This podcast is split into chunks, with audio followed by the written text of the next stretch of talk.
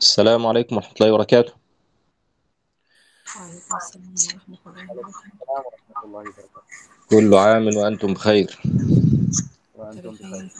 الله يبارك لكم. معذرة للتأخير. لا عليكم بسم الله بارك الله فيك. بسم الله. إن الحمد لله نحمده ونستعينه ونستهديه ونستغفره ونعوذ بالله تعالى من شرور أنفسنا وسيئات أعمالنا. إنه من يهده الله فلا مضل له ومن يضلل فلا هادي له ونشهد أن لا إله إلا الله وحده لا شريك له ونشهد أن نبينا وحبيبنا وإمامنا محمدا صلى الله عليه وسلم. اللهم صل وسلم وزد وبارك على سيدنا محمد وعلى آله وصحبه وعلى جميع النبيين والمرسلين والملائكة أجمعين. وسلم يا رب تسليما كثيرا. ربنا آتنا في الدنيا حسنة وفي الآخرة حسنة وقنا عذاب النار. رب اشرح لي صدري ويسر لي أمري. واحلل عقدة من لساني يفقه قولي. أهلا وسهلا ومرحبا بكم آه، أعزائي في هذا اللقاء الخامس ترتيبا في مادة تاريخ الأدب والنصوص بالمستوى الرابع. في هذا اللقاء إن شاء الله تعالى نبدأ يعني آه، من الدرس الخامس عشر آه، وما بعده. آه، لكن يعني نذكر بما تم في اللقاء السابق يعني درسنا أو وأخذنا آه، يعني أكثر من نقطة. من أهم هذه النقاط عوامل ازدهار الشعر في العصر العباسي أو الأدب بشكل عام. قلنا بأن هذه العوامل تتمثل في الانفتاح الحضاري آه، في آه، التنوع اللغوي والثقافي والفكري الذي حظيت به آه، تلك الحقبة.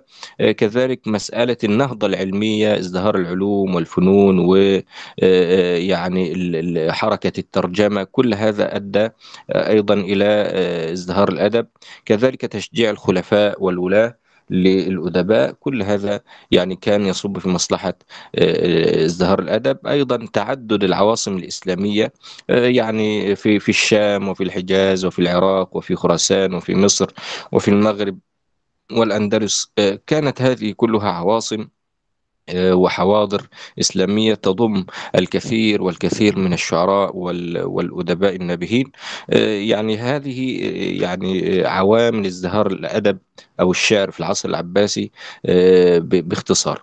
أيضا تحدثنا عن مسألة التجديد والتطوير في الشعر العباسي وقلنا لماذا يسمى الأدب العباسي بالأدب المولد. يعني الأدب العباسي دائما يلقب يعني عندنا الأدب الجاهلي عندنا الأدب الإسلامي الأدب الأموي الأدب العباسي يعني أحيانا نجد في بعض ال- ال- الكتب والتأليف الخاصة بتاريخ الأدب يسمى هذا الأدب بالأدب المولد وقلنا معنى كلمة مولد آه، أن آه، موضوعات هذا الأدب وأفكاره آه، وكثير من آه، آه، يعني مدخلاته آه، هي آه، آه، أمور تنتمي إلى آه، جذور وشعر عربي قديم وكذلك آه، تنتمي إلى بعض ال- المستحدثات التي آه، استجدت بعد ال- العصر الأموي آه، فيسمى هذا بالأدب المولد لأن هناك في موضوعات هذا الشعر موضوعات جديدة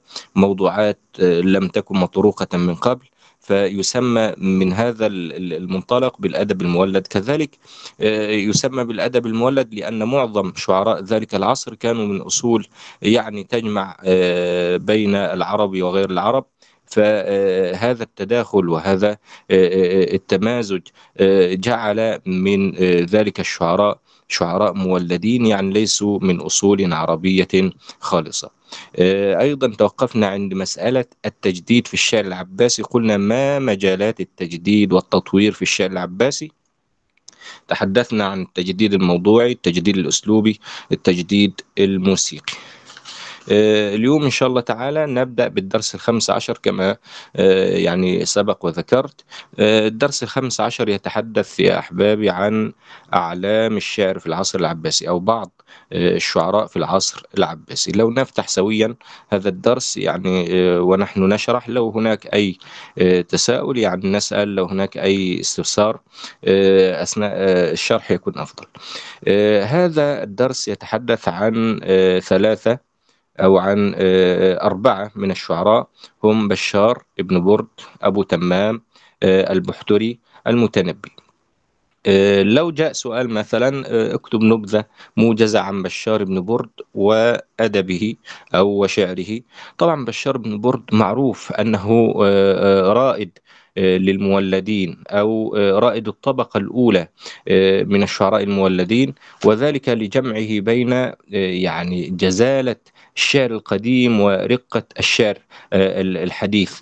آه، أيضا آه، هو رائد من رواد الشعر في العصر العباسي بل في في الشعر العربي بشكل عام لأنه طرق أبوابا جديدة لم تكن مطروقة من قبل وأدخل إلى الشعر يعني كثيرا من ال- الصور الطريفة والعجيبة وال- والتي يعني تدل على نبوغ هذا الرجل وموهبته المبدعة الخلاقة. آه، بشار بن برد طبعا دارت حوله آه، كثير من الدراسات. آه، هذه الدراسات تتحدث منها ما يتحدث عن ريادته للش- للشعراء المولدين ومنها ما يتحدث مثلا عن انحرافاته العقائدية والأخلاقية في شعره. بشار بن برد آه، يعني كان صداميا وهو م- شخصية آه، ذات مزاج يعني آه، يهوى العراك ويهوى الهجاء. فمثل هذه ال- ال- الشخصية آه، تجد في أدب- أدبها كثيرا من الشطط كثيرا من الصدام كثيرا من الخروج على الثوابت.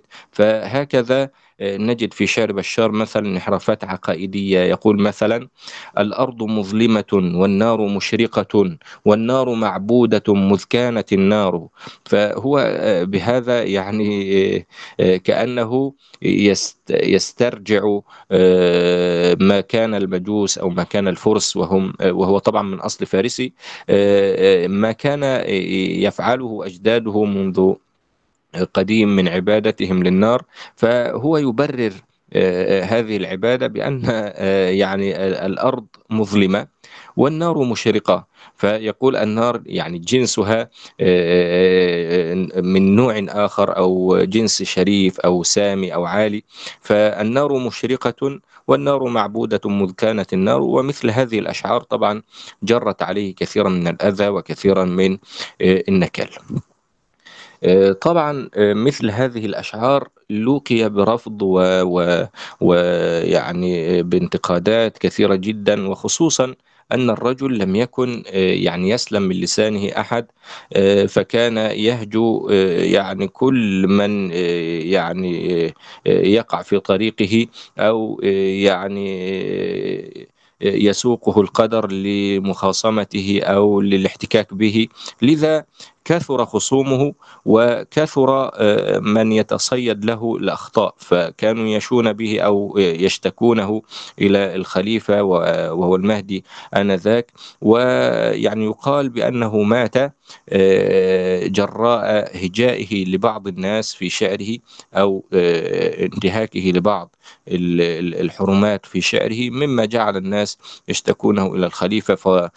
فأقام عليه ما يعرف بالتعزير. نوع من التأديب فمات آه، أثناء التعزير. وهذه رواية من الروايات الواردة في موت آه، أو في قتل هذا آه، الشاعر. وطبعا كما يقولون آه، يعني آه، في في في اللسان أو مقتل الرجل بين فكيه فكثيرا ما آه، يجر اللسان على صاحبه المتاعب والأذى. آه، طبعا بشار بن برد من ال- ال- ال- الدارسين من درس آه، أثر العمى في شعره، يعني كان رجلا كفيفا لا آه، لا يرى آه، ولا يستطيع أن آه، يعني يتصور الأشياء على آه، المألوفة والصحيحة لكن رغم عما هذا كان يصيب في التشبيه ويأتي بصور هي في غاية الروعة وفي غاية القوة وفي غاية الرصانة من هذا قوله آه، كأن مثار النقع فوق رؤوسنا وأسيافنا ليل تهاوى كواكبه. فهو يصف معركة حربية ورجل كفيف أعمى يعني بعيد جدا عن هذا الميدان. آه، لكن من خلال ما آه، قرأ من خلال ما سمع من خلال آه، يعني آه، تصوره تخيله لمشهد الحرب أو لميدان الحرب يقول كأن مثار النقع أو كأن نثار النقع فالمثار هو ال- الغبار الذي يثار آه، يعني النقع المقصود به هو الغبار الكثيف آه، الذي تثيره سنابك الخيل ويثيره الفرسان في أرض المعركة. نتيجة الحركة والاضطراب الحاصل في أرض المعركة يقول كأن مثار النقع فوق رؤوسنا. فالنقع أو الغبار يكون كثيفا لدرجة أن يعني ال- الفارس يقف في وسط الغبار فلا تكاد ترى منه إلا يعني إلا خيالا إلا شبحا. كأن مثار النقع فوق رؤوسنا وأسيافنا ليل تهاوى كواكبه. لا يظهر آه، في هذا ال- النقع الكثيف الذي هو شبيه بظلام الليل إلا تهاوي السيوف اللامعة التي تشبه آه، ال- الكواكب آه، أو ال- ال- الشهب وهي تسقط رجوما من السماء. فهذه الصورة ال- المركبة أو الصورة المعقدة هذه البعيدة جدا عن اهتمام بشار البعيدة جدا يعني عن تجربته ال- الخاصة. آه، صورة في غاية الدقة وفي غاية الروعة وفي غاية الجمال وأصاب فيها رغم أعمى. ومن هذا القبيل نجد كثيرا من صور آه، بشار في شعره وهذا ما جعله جديرا بأن آه، يعني يهتم به وأن يدرس وأن آه، يعرف بأنه رائد للطبقة الأولى من المولدين في الشعر العباسي. طبعا آه، كما قلنا هناك من الدراسات ما اهتم بالجانب الهجائي لدى بشار وحاول تفسير يعني هذه الظاهرة ولماذا كان مولعا بالهجاء؟ آه، قلنا آه، أو ألمحنا لذلك فيما سبق قلنا بأنه كان آه، يعني يشعر بشيء من النقص عنده عقدة نقص يشعر بأن آه، الناس آه، يعني لا تقدره الناس لا تعطيه آه، قيمته ولا تعطيه حقه. آه، فهذه العقدة عقدة النقص هذه تجعل ال- الإنسان يسقط ما يشعر به من نقص في نفسه على الآخرين فيهجو ويشتم ويسب وينتقص الناس ويسيء الظن بالناس. فعقدة النقص هذه كانت سببا آه، كبيرا من الأسباب التي أدت إلى ولعه وإكثاره من الهجاء. كذلك السعي إلى الشهرة. يعني هو منذ صغره من قبل أن يعني يتعرض مثلا لاعتداء من أحد من قبل أن آه، يعني يصارعه أحد على مثلا على مكاسب دنيوية أو على آه، أي آه، يعني آه، يختلف عليها. من قبل ذلك كان يهجو. بطبيعة فهو هجاء بطبيعته. هذا دليل على أنه عدواني المزاج الأمر الثاني كما قلنا السعي إلى الشهرة لأن ال- الهجاء في الغالب يعني يطير ذكره بين الناس وكثير من الشعراء يريد الشهرة يدخل من هذا الباب. آه، الحطيئة مثلا كان آه، يعني يفرض آه، نفسه على الناس بهجائه. فكان يهجو كل من لا يعطيه يعني كل من لا يرضيه من لا يتحفه بهدية بعطية كان آه، يهجوه ويعلم أن هذا الهجاء يطير آه، بين الناس وتتناقله آه، الألسنة. فالسعي إلى الشهرة يكون سببا من الأسباب التي تجعل الشاعر أحيانا مولعا بالهجاء. آه، هذه وقفة يعني سريعة عند آه، بشار بن برد. يعني ننتقل آه، بعد ذلك إلى أبي تمام. طيب. آه، أبو تمام يعني هذا شاعر الصنعة كما يقولون أو مذهب الصنعة في الشعر العربي بشكل عام. آه، أبو تمام رجل آه، يعني يعرفه القاصي والداني ولا آه، يعني يمكن بأي حال من الأحوال أن يدرس شعر العرب إلا بالوقوف ولو قليلا عند أبي تمام. لماذا؟ لأنه كان صاحب مدرسة صاحب مدرسة. ما, ما هذه المدرسة؟ هي مدرسة الصنعة في الشعر العربي. ما معنى الصنعة؟ ال- ال- الشعر العربي في العصر الجاهلي كان الشاعر يتكلم آه، يعني بطبيعته. لذا يسمى شعر الطبع يسمى شعر الطبع. يعني الشاعر لا يتكلف في آه، تحسين ال- الكلام لا يتكلف في آه، جلب الصور الطريفة لا يتكلف في التشبيهات لا يتكلف في الاستعارات آه، لا يتكلف في المحسنات البديعية فهو يتكلم بطبيعته. لذا يسمى هذا شعر الطبع. هذا هو أصل الشعر. هذا هو أصل الشعر. كان القدامى أو الشعراء في العصر الجاهلي وما بعده من العصر الإسلامي والأموي يعني كان هذا هو الغالب على حال الشعراء أنهم لا يتأنون كثيرا في آه، شعرهم لا آه، يعني يتوقفون كثيرا عند تشبيهات وعند صور بل يتكلم كيفما اتفق وكيفما وكيفما يشعر بال بال بالتجربة يعني يقول ويتكلم آه، من وحي ال- ال- الخاطر وعفو البديهة. لذا كان الشعر يعني يسمى شعر آه، طبع أو يسمى آه، شعر ال- ال- ال- ال- الذات آه، الشعور. فكان يتحدث عن شعوره بتلقائية. وطبعا ليس معنى هذا أن الشاعر لا يعمل ذهنه في فيما يبدع بل يعمل ذهنه لكن اعمالا آه، يضمن فقط لهذا الشعر الانتظام وفق ال- ال- القواعد المعروفة للشعر من وزن وقافية ونحو ذلك. لكن مضمون الشعر وطبيعة صوره وتشبيهاته تأتي من وحي الطبع ومن آه، وحي ال- ال- الشعور الداخلي.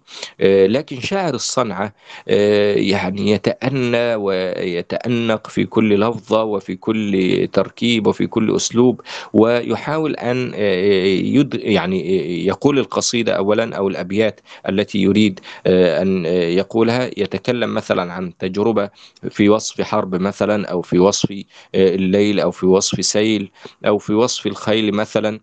فيتكلم يقول الأبيات ثم بعد ذلك يعمل فيها فكره ويعمل فيها يعني قلمه بالتغيير والتبديل والتحوير.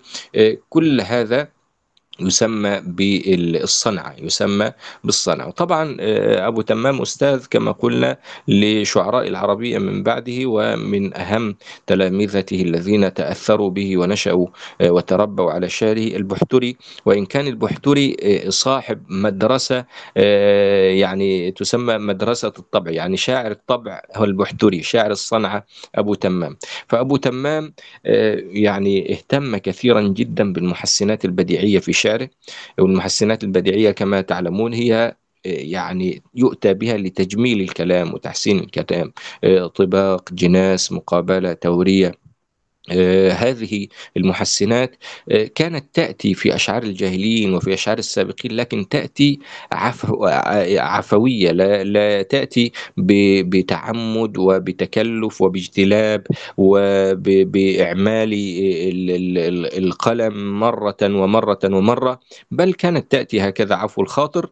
أما آه، آه، أبو تمام فكان يتأنى كثيرا في صياغة شعره وطبعا هذا آه، يعني إن دل فإنما يدل على أن الرجل كان يمتلك آه، موهبة آه، آه، آه، يعني لا يستهان بها وأيضا يمتلك ذهن حاد آه، واطلاع كبير آه، وواعي للشعر. فالرجل كان يحفظ آه، يعني فيما يروى عنه أنه كان يحفظ آه، كما هائلا من الشعر ال- ال- القديم فكان يحفظ أربعة عشر ألف أرجوزة. يعني أربعة عشر ألف أرجوزة.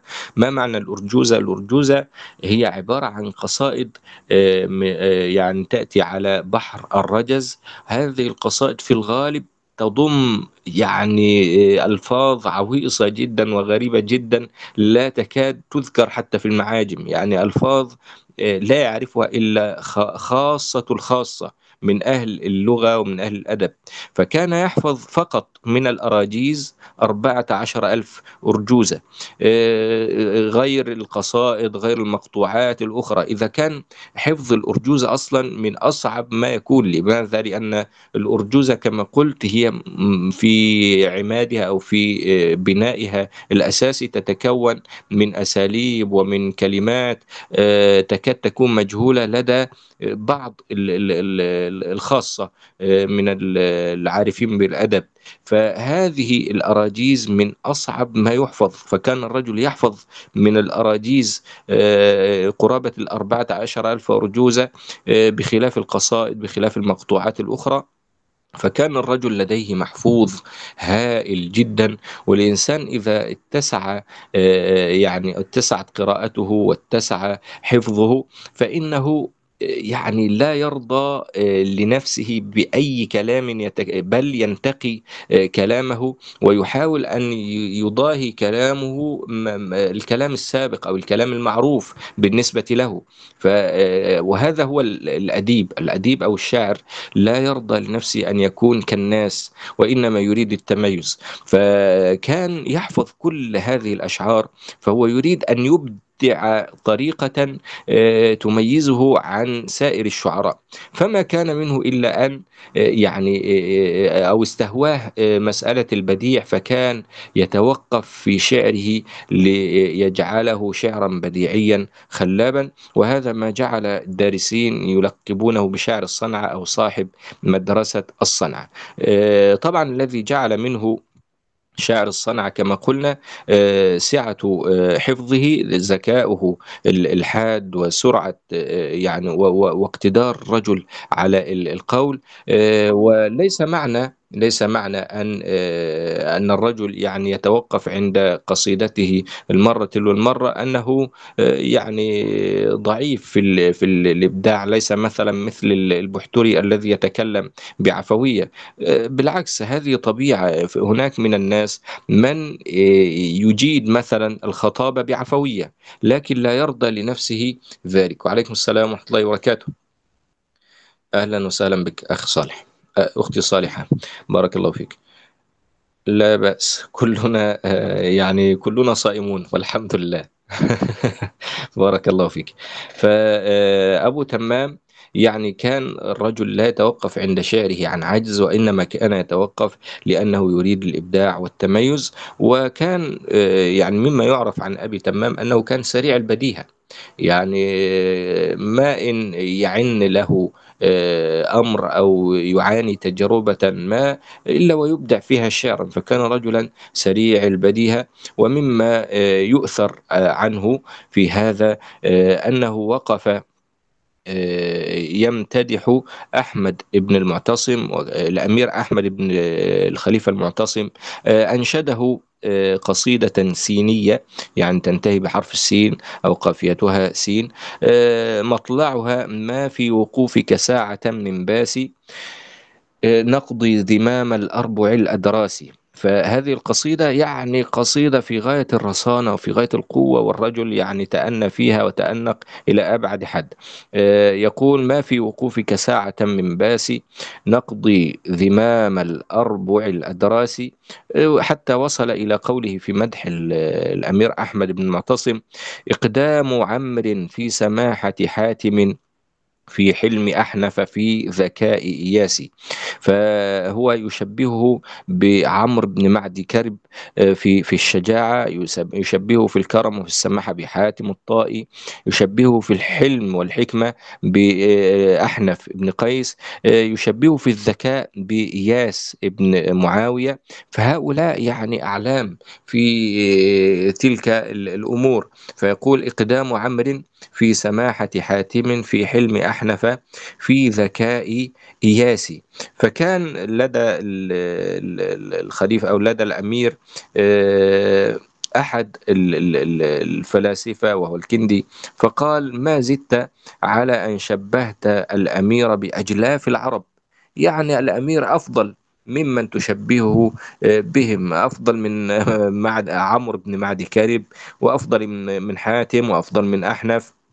وأفضل من إياس فهؤلاء كانوا أجلاف آه، يعني والأمير يعني آه، رجل آه، مثقف ورجل يعني أمير وملك فهذا يعني ال- الكندي يشاغب على أبي تمام وهو ينشد هذه القصيدة في حضرة الأمير وهذا أيضا يعني من الأمور التي تحتاج فعلا إلى ذكاء حاد وإلى قدرة على التخلص من الموقف فيقال بأن أبا تمام توقف ليسمع الرجل وهو يقول ما زدت على أن شبهت الأمير بأجلاف العرب إن الأمير لأفضل مما آه، آه، يعني ذكرت فما هي إلا لحظات حتى قال لا تنكروا ضربي له من دونه مثلا شرودا في الندى والباس فالله قد ضرب الأقل لنوره مثلا من المشكاة والنبراس. فيعني الرجل تخلص بتخلص آه، في غاية الروعة وفي غاية الحسن ودال على سرعة البديهة وقوة آه، الذكاء آه، بعد أن شاغب عليه الرجل وظن أنه يعني سيحدث له نوع من الهزة نوع من الاضطراب. إذا بالرجل يتخلص ويظهر آه، كم هو آه، يعني رجل بصير بفنون الكلام وقادر على آه، الخروج من يعني المآزق الكلامية التي يتقنها الفلاسفة أمثال الكندي. يقول لا تنكروا ضربي له من دونه مثلا. شرودا في الندى والباس يعني لا, لا تنكروا علي أن شبهته آه، بمن آه، هم أقل منه. لا تنكروا ضربي له من دونه مثلا. شرودا في الندى والباس فالله وهو الذي ليس كمثله شيء قد ضرب الأقل لنوره. مثلا من المشكاة والنبراس يستلهم في ذلك قول الله عز وجل الله نور السماوات والأرض مثل نوره كمشكاة. آه، الآيات. إذا آه، آه، هذا رجل كان سريع البديهة لم يكن يتأنى في شعره عن عجز وعن ضعف وإنما كان يتأنى في شعره عن اقتدار وعن وعي وبصر عميق بأساليب الكلم. الأمر الذي جعله أيضا من يعني أعلام شعر الصنعة في الشعر العربي أنه كان رجلا مثقفا وكثير الاطلاع وكان قارئا آه، يعني نهما وكان حافظا كما قلنا آه، لكثير من الشعر. كل هذا جعل من الرجل شاعر الصنعة باقتدار ومن يطالع شعر أبي تمام يعني يدرك أن هذا الشعر شعر من نوع آخر يختلف فعلا عن شعر البحتري لماذا؟ لأنك عندما تقرأ شعر البحتري تشعر ب... ب... ب... بلذة وتشعر بحلاوة الشعر وطراوة الشعر آه، بينما وأنت تقرأ شعر أبي تمام تحتاج إلى إعمال شيء من العقل فيما تقرأ فهو رجل مفكر وأديب في آن معا آه، الناس اختلفوا في شأن أبي تمام. واختلفوا في يعني في في طبيعة شعره. ومنهم من يعني حارب أبا تمام وشن عليه حملة شعواء ورأى أن شعره يعني لا يستحق أن يصنف من قبيل الشعر وقال بأن هذا نوع من الحكمة ونوع من الفلسفة.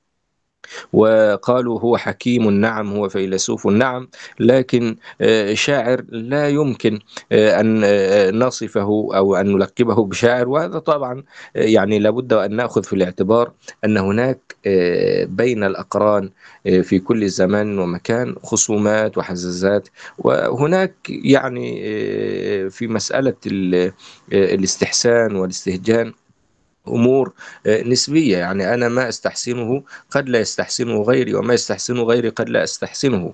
فهناك من الناس من ناصر أبا تمام ورأى في شعره تجديدا ورأى في شعره آه، يعني آه، حلاوة وطراوة بجانب قوة الفكرة ودقة المعنى. وهذا يعني يعني فريق ليس بالهين بل كثير جدا. جدا ونحن الآن نحن الآن معظمنا يستهوي هذا اللون من الشعر.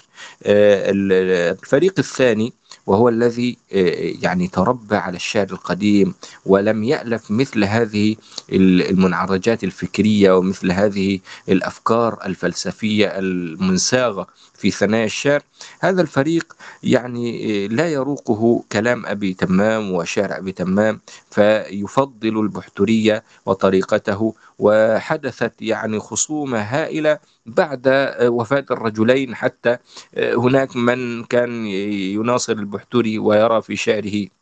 يعني القمة وهناك من كان يرى أن أبا تمام هو أستاذ الدنيا وشاعر يعني ال ال ال الأولين والآخرين. فيعني اختلف الناس في شأن أبي تمام وخصوصا أن البحتري تلميذه كان يعني يعني كان قريب من الرجل في العصر. طبعا أبو تمام فارق قبل البحتري لكن كانت هناك موازنة دائمة ومناظرة دائمة بين شعر كل من الرجلين.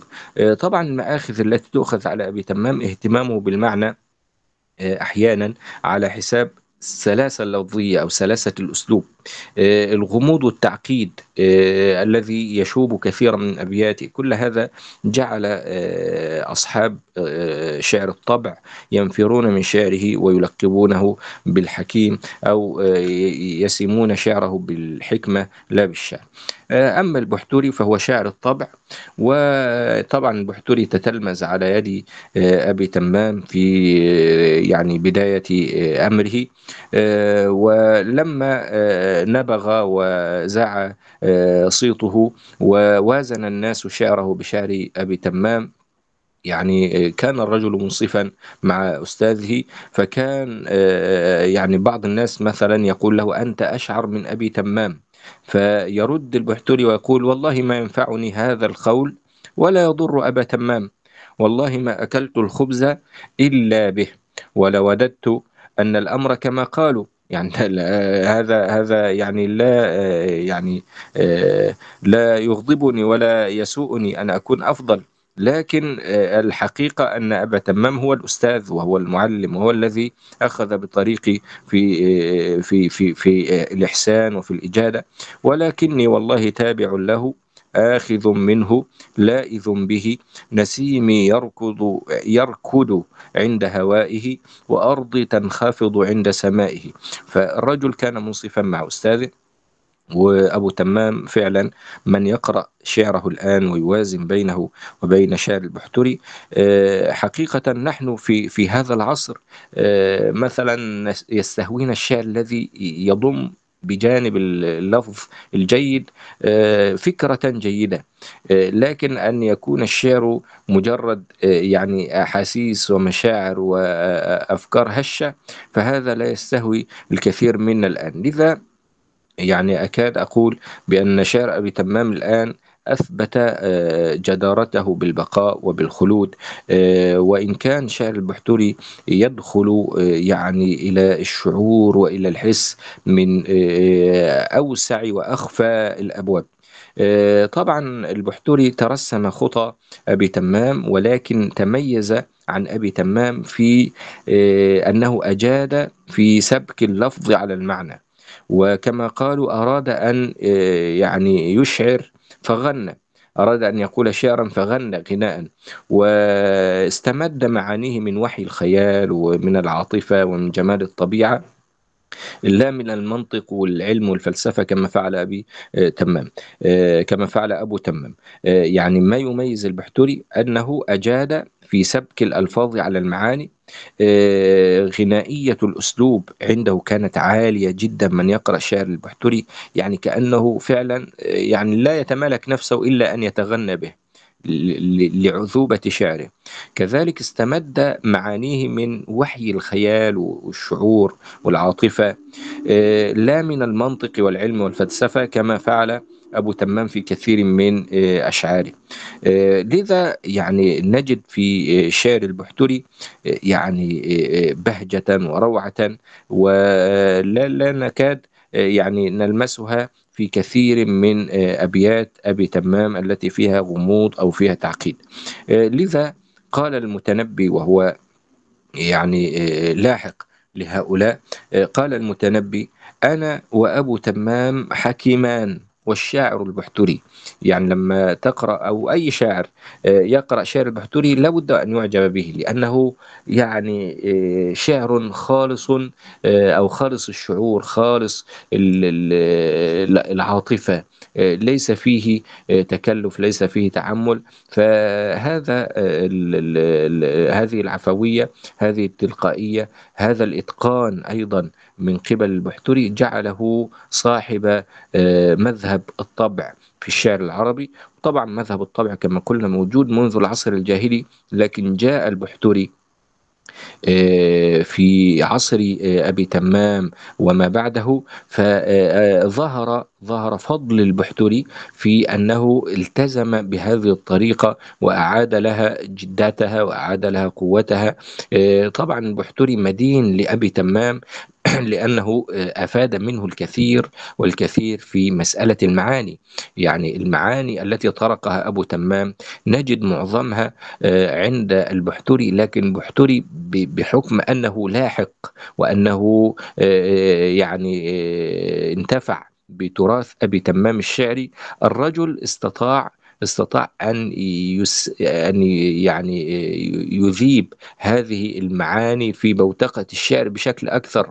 فتجد المعاني لديه نفس المعاني التي لدى أبي تمام لكن الرجل أجاد في صهرها وفي صوغها وإن كان أبو تمام يستهويه العمق في الفكرة ويستهويه ذكر التفاصيل و نحو ذلك من الأمور التي جعلت من شعره غير محبب لا سيما عند الطبقة التي نشأت على شعر الطبع. وكان أبو تمام بمثابة المجدد في عصره. إذا كانت هذه وقفة عند هذين الشاعرين الكبيرين أبو تمام والبحتري ننتقل إلى الشاعر الرابع والأخير معنا في هذا الدرس أحباب وهو المتنبي. وطبعا المتنبي لا يعني لا يخفى على أحد وذكره آه، يعني آه، لدى آه، كل من ألم بشيء من أدب العرب شغل الناس بشعره في عصره وما بعده كان طموحا. في بداية حياته كان طموحا لشيء من الملك. نعم. شغل الناس وملأ الدنيا بشعره. وحتى الآن يعني المتنبي قام ويعني نقطة وعلامة بارزة في خارطة الشعر العربي لا يمكن بأي حال من الأحوال أن تخطئها عين دارس. الرجل كان طموحا بقوة إلى مسألة الإمارة وإلى مسألة الريادة وإلى مسألة السلطة. وهذا يعني جر عليه كثيرا من المتاعب في حياته لكن صنع منه في النهاية شاعرا عظيما هو المتنبي. كان طموحا وانتقل من بلاط إلى بلاط إلى بلاط. يريد أن يجد له مكانا يريد أن يجد من يجله ويكرمه وينزله منزلته يوليه إمارة من الإمارات. ولكن في النهاية يعني خاب أمله وظل المتنبي هو سلطان الشعر. والشعراء في عصره وما بعده. وهذا يعني من باب تعويض النقص. يعني الرجل لم يفلح في أن يكون أميرا ولا أن يكون سيدا ولا أن يكون واليا لكنه استطاع أن يكون أميرا للشعراء في عصره وما بعد عصره. كان من أهم يعني من توسم فيه أو من عول عليه في أن يوليه إمارة كافور الإخشيدي حاكم مصر في زمانه.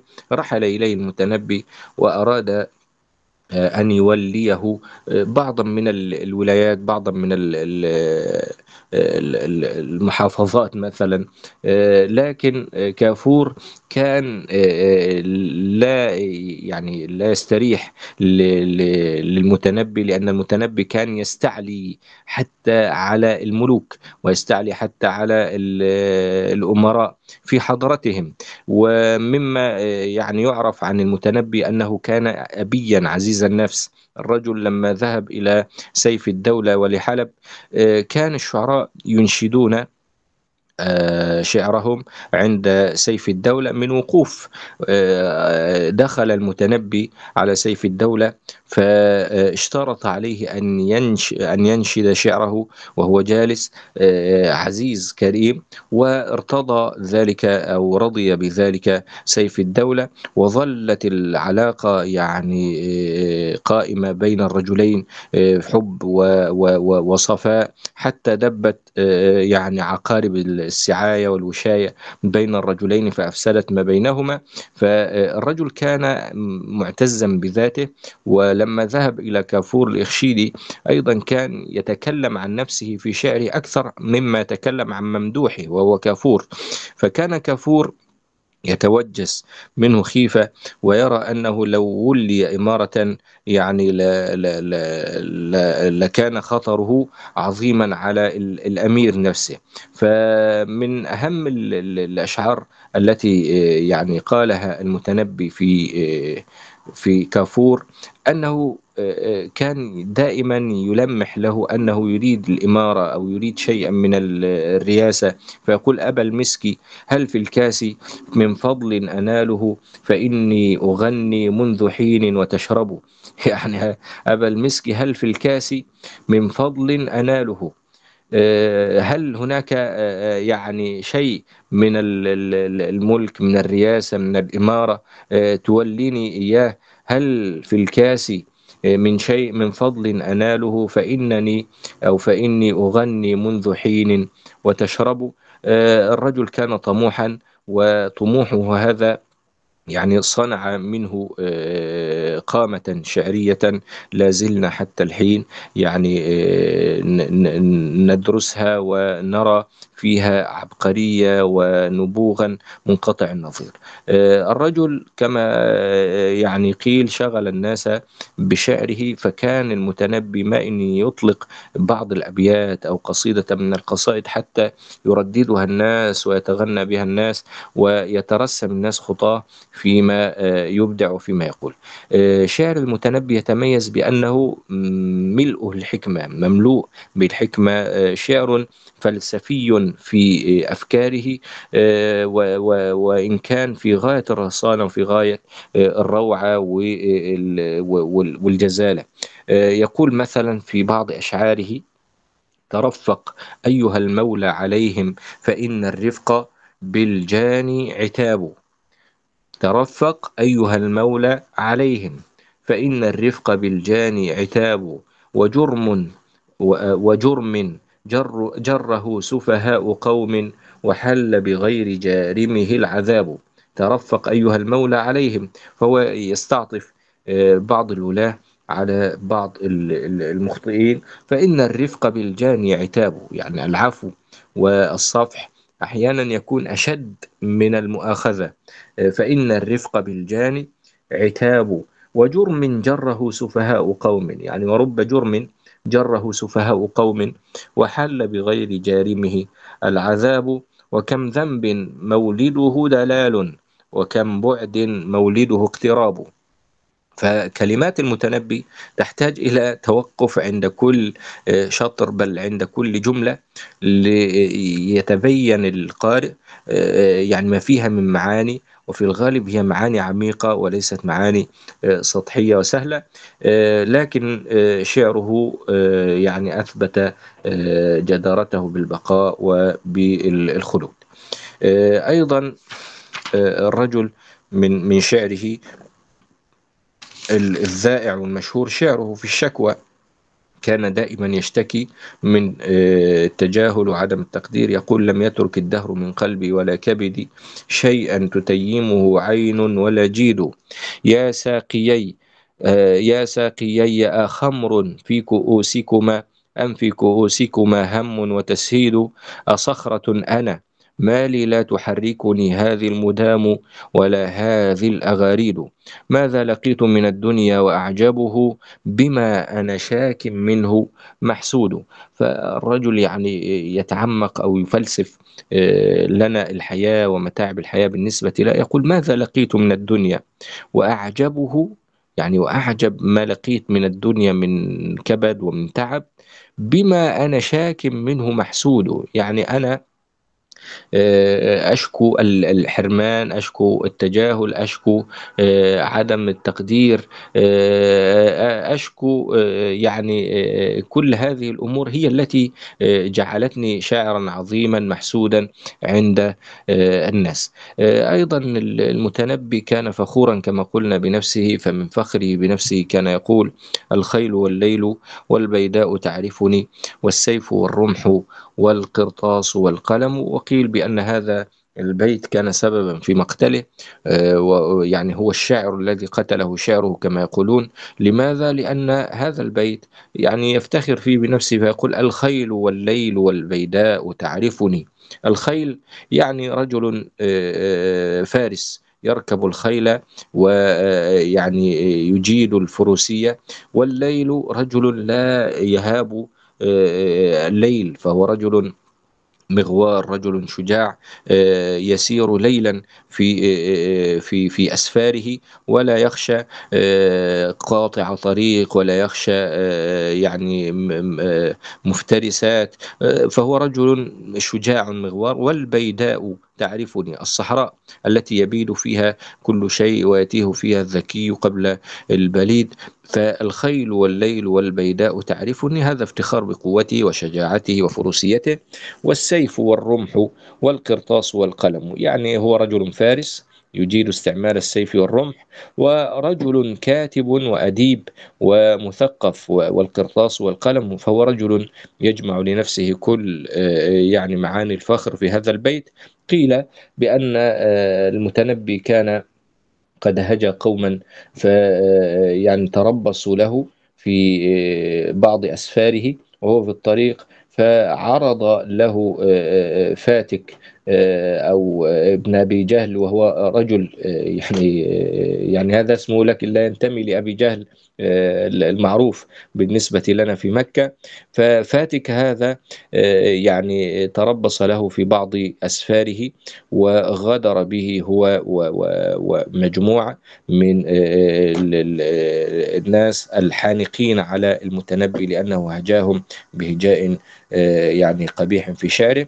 آه، يقال بأن أبا تماء بأن المتنبي كان مسافرا في ذلك آه، الطريق لوحده هو وابنه وخادمه هو وابنه وخادمه. وطبعا المتنبي كان رجلا ثريا وغنيا وكانت لديه أموال طائلة وأموال كثيرة وكان ينتقل بها في آه، أسفاره.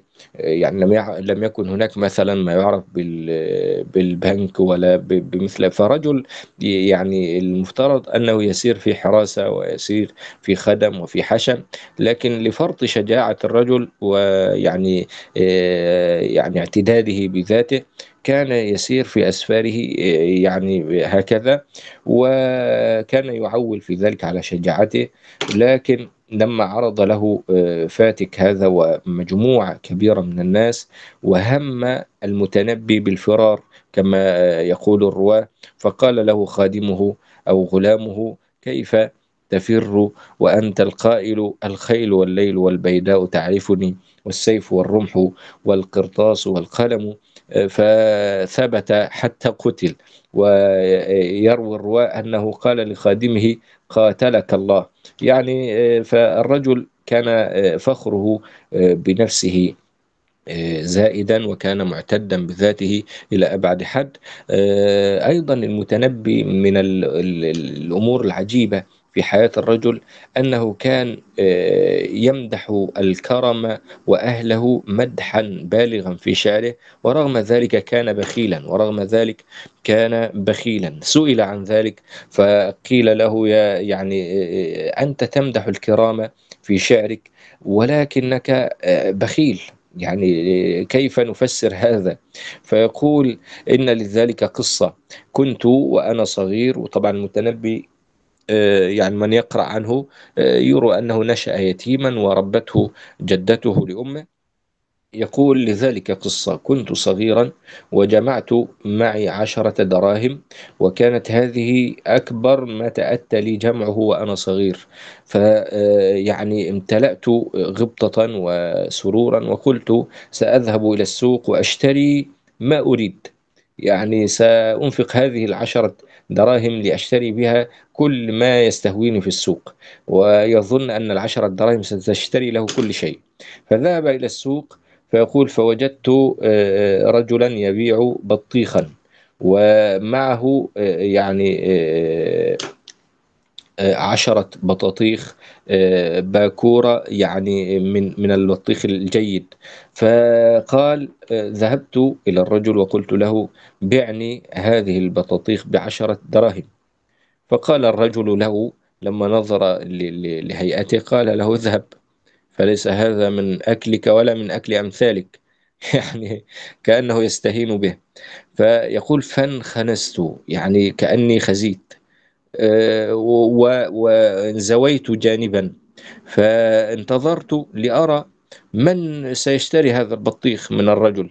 فقل فخرج رجل أو شيخ آه، تبدو عليه ال- ال- ال- ال- الأبهة ويبدو عليه النعيم. خرج من حانوته فتبعه آه، بائع البطيخ يجري ويهرول خلفه ويقول يا سيدي يا سيدي هذا بطيخ آه، يعني آه، باكورة ويعني كذا وكذا ويمدح في آه، يعني في فيما يبيع. آه، يعني هو آه، جدير بمثلك. فقال الرجل بكم تبيع هذا؟ قال بخمسة دراهم. قال خمسة دراهم. فقال له التاجر الكبير أو الرجل الشيخ الكبير هذا قال لا لا لا بثلاثة دراهم احمل يا ولد. فحمل آه، خدامه أو عبيده هذا البطيخ وبقي آه، آه، بعض البطيخ حمله ذلك البائع إلى بيت ذلك الرجل وعاد الرجل بثلاثة دراهم. يقول المتنبي وأنا جالس يعني يعني أكاد أتميز غيظا من هذا الرجل. فلما جاء قلت له يا عم يعني أنا كنت أريد أن أشتري منك هذا بعشرة دراهم. أنت بعت هذه يعني بعت البطيخ بكم؟ بثلاثة دراهم. وحملت ال- البطيخ إلى بيت الرجل. أنا كنت سأشتري بعشرة دراهم وسأحمل أنا بنفسي هذا. فقال له ال- البائع اسكت فإن هذا الرجل الذي رأيت ممن يمتلك مئة ألف درهم في السوق. يعني رجل أعمال كبير يمتلك مثل ملياردير في في في زماننا. يقول آه، المتنبي فمنذ ذلك الحين وأنا أطمح لأن أكون ممن يمتلك مئة ألف درهم في الناس لأن الناس لا يقدرون إلا أصحاب المال حتى وإن لم ينتفعوا بما معهم من مال. يعني الناس فعلا آه، في الغالب آه، تجده يعظم آه، مثلا من يركب سيارة فارهة. طيب وماذا يعود عليك أنت ك ك يعني كمعظم لذلك الراكب؟ لن يعود عليك من سيارته شيء. كذلك يعظم مثلا من يرى عليه أثر النعمة. بينما يستهين ويزدري. مثلا من يراه يمشي آه، هكذا كالناس آه، ظنا منه أنه آه، فقير أو أنه معدم. فالناس تعظم أصحاب المال حتى وإن لم ينتفعوا بما معهم من منذ ذلك الحين وهذه يعني من ال- ال- القصص الطريفة التي تفسر لنا مدى التناقض في ال- المتنبي. بين أن يكون بخيلا وأن يمدح الكرام وأهل الكرم.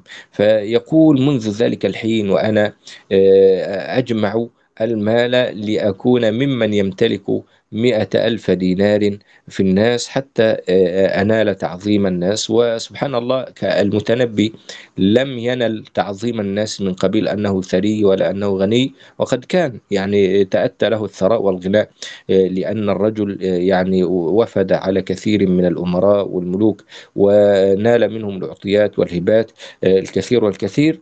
لكن الرجل لم يعرفه الناس ثريا ولا غنيا وإنما عرفه الناس آه، شاعرا ومبدعا.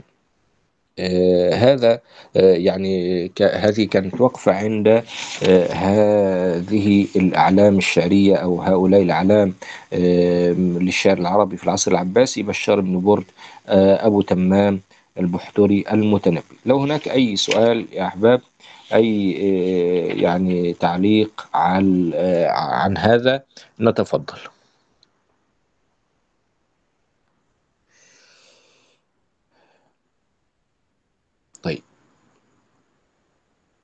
ننتقل إلى الدرس. تفضل. تفضلي. تفضلي أختي ميسة هذه ال- القصائد اللي مكتوبة في في المقرر آه، نعم. حفظها؟ ال- ال- ليس ليس حفظا. يعني ن- نحفظ بعض ال- الأبيات التي نستشهد بها مثلا عند حديثنا عن أبي تمام عند حديثنا عن المتنبي عند لأن آه، يعني هذه الأبيات ليست من قبيل الحفظ. هي فقط آه، حتى نعرف طبيعة شعر الرجل آه، نقرأ بعض الأبيات نستشهد بها نستفيد بمعانيها وهكذا. يعني أبو تمام مثلا يقول من الأبيات الطريفة جدا يقول وطول مقام المرء في الحي مخلق لديباجتيه فاغترب تتجددي فهو يتحدث عن أن الإنسان يمل إذا أطال البقاء في مكان بعينه. يعني حتى إذا أطال البقاء في بيته يمله يعني قد يمله من حوله في البيت. فيقول وطول مقام المرء في الحي مخلق لديباجتيه يعني ك- يصور لنا هذا الذي يطيل البقاء في المكان بأن الديباج أو اللباس الذي يلبسه الملابس التي يلبسها تصير ثيابا مهترئة قديمة. فاغترب تتجددي. فالإنسان عندما ينتقل من مكان إلى مكان يشعر حتى بتجديد في حياته ويشعر بأن الناس لا تمل من وجوده. فإني رأيت الشمس زيدت محبة إلى الناس أن ليست عليهم بسرمدي. ويقول أيضا أبو تمام من أبياته الرائعة صحيح. يقول وإذا أراد الله نشر فضيلة طويت أتاح لها لسان حسود لولا اشتعال النار فيما جاورت ما كان يعرف طيب ريح العود. فأبو تمام والمتنبي والبحتوري وبشار نجد لهم أبيات يعني نحاول أن نستفيد بمعانيها. آه، وكما قلت يعني المقصود من دراسة الأدب ليس فقط هو معرفة بعض المعلومات عن الشعراء وإنما هو الرجوع إلى دواوين هؤلاء الشعراء في يعني مصادرها لنقرأ ونتعلم آه، ونفهم الشعر من من من دواوينه. لكن هذه الدراسة التي يعني فيها مقتطفات من هنا ومن هنا لا آه، تفيدنا كثيرا في معرفة ال- ال- الأدب قراءة الأدب تكون من آه، واقع الدواوين الشعرية من واقع الكتب آه، التي آه، أبدعها هؤلاء الشعراء وهؤلاء الأدباء. بذلك يعني يكتسب الإنسان ملكة البيان ويكتسب الإنسان القدرة على الإبداع وعلى ال- ال- الإنشاء والتأليف حتى في أي موضوع يتكلم فيه ويريد يعني الكتاب عنه. ننتقل إلى الدرس آه، التالي وهو الدرس السادس عشر. طبعا آه، يعني بعد ذلك الدرس السادس عشر والسابع عشر هو يتحدث عن الشع... عن النثر في العصر العباسي. والنثر في العصر العباسي آه، يعني المقصود به آه، الكتابة المقصود به الخطابة المقصود به الرسائل آه، المقصود بذلك الحكم الوصايا آه، فن التوقيعات فن ال- المقامات. آه، يعني الدرس السادس عشر يتحدث مثلا عن الخطابة آه، بمفردها. وبعد ذلك الدرس آه، الذي بعده يتحدث عن الكتابة. لكن نريد أن نعرف ما الأسباب التي أدت إلى ازدهار النثر في العصر العباسي وما الأسباب التي أثرت سلبا على النثر في أخريات العصر العباسي؟ لأن النثر في العصر العباسي مر بطورين أو بمرحلتين. المرحلة الأولى مرحلة ازدهار وقوة المرحلة الثانية مرحلة ضعف ويعني. وانحدار. المرحلة الازدهار كانت لها أسباب كانت لها أسباب. أول هذه الأسباب آه، الانفتاح الثقافي الذي شهده ذلك العصر. عصر يعني انفتح فيه المسلمون والعرب على ثقافات الدنيا وعلى آه، يعني حضارات ال- ال- الحضارات السابقة استفادوا بها وأدخلوها إلى زادهم المعرفي والثقافي وهذا ما يميز الحضارة الإسلامية والعربية أنها حضارة آه، تحتوي الجميع وتستفيد من الكل ولا تتجاهل آه، أحد ولا آه، يعني تحاول مثلا طمس تراث معين وإخفائه وإنما هي حضارة استفادت بما سبقها من حضارة. الانفتاح الثقافي هذا جعل الأديب الكاتب أو الخطيب أو الذي يكتب رسالة أو قصة جعله صاحب آه، عقلية ناضجة آه، يعني آه، تستفيد بمن سبق وتكتب في ضوء الواقع كتابة واعية وكتابة عميقة. الانفتاح الثقافي كان سبب من أهم الأسباب التي أدت إلى ازدهار الكتا- الكتابة والخطابة والنثر بوجه عام في العصر العباسي. الأمر الثاني الذي أدى إلى ازدهار النثر من كتابة وخطابة آه، أن اللغة العربية في ذلك الوقت كانت هي اللغة الأولى في العالم لغة عالمية اللغة, اللغة ال- ال- ال- الأولى عالميا. هذه اللغة التي آه، تكلم بها آه، يعني الناس حتى في بعض بلاد الهند في بعض بلاد الصين في بعض بلاد أوروبا حاليا. كوسوفا وسراييفو وكل هذه البلاد وفي بلاد آه، روسيا وما بعدها آه، هذه البلاد التي كانت غير عربية لكن بمجرد أن دخلها الإسلام تحول كثير من أهلها إلى عرب بل تحول كثير من أهلها إلى متقنين للعربية إلى متقنين للعربية لماذا؟ لأن اللغة اللغة العربية كانت آه، هي لغة قوية بطبيعتها ثم إنها لغة الفاتحين وقوة اللغة آه، يعني أو قوة آه، يعني العرب في ذلك الوقت كانت تمد اللغة بمزيد قوة. وكذلك ال- ال- الناس كانوا يت- يتوقون إلى إتقان العربية نظرا لأنها لغة القرآن ولغة الشرع. ولغة العلم وهي لغة ال- ال- العلم التي حوت مثلا علم اليونان وعلم الفرس هذه العلوم آه، وعلم الرومان كل هذه العلوم حواها العرب وترجموها وهضموها وصارت هناك مؤلفات تضم هذه المؤلفات القديمة لكن بلغة عربية. إذا تحولت اللغة العربية إلى لغة العلم إلى لغة العلم لغة الشرع آه، لغة الفاتحين آه، وهي لغة بطبيعتها كما قلنا معجزة ولغة قوية. إذا هذا آه، آه، آه، هذه القوة للغة العربية أدت إلى قوة النثر بمختلف فنونه في ذلك العصر. أيضا من الأمور التي جعلت من آه، النثر أو الفن النثري آه، قويا في العصر العباسي ظهور ما يعرف آه، بالمتكلمين أو بفن الكلام وهو يعني عندنا علم الكلام في وما يدرس يعني في التوحيد أو في العقيدة وهو عبارة عن مجادلات ومناظرات وأدلة وبراهين.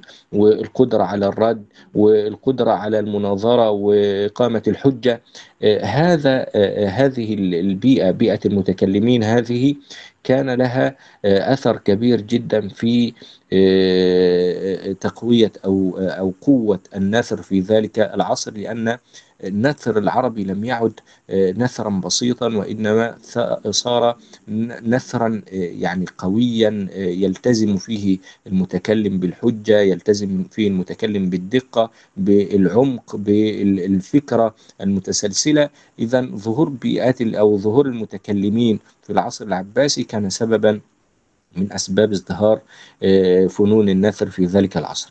آه، أيضا مما يجعل من النثر بمختلف فنونه في العصر العباسي فنا قويا آه، الاهتمام بالدواوين الاهتمام بالدواوين. ومعنى الدواوين هو الوزارات بالمعنى المعاصر. فكان ال- الأمير أو السلطان أو الخليفة له موظفون في يديرون شؤون ال- ال- ال- ال- الرعية. آه، هؤلاء هم موظفو الديوان. كان لا يوظف في الديوان إلا آه، أصحاب البلاغة وأصحاب ال- ال- الفصاحة والمشهود لهم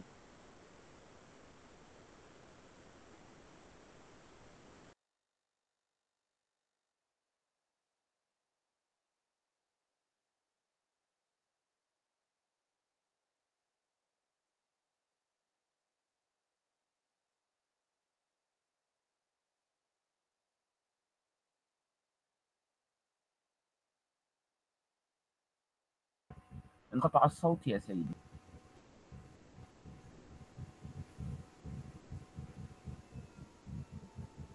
لا نسمعكم.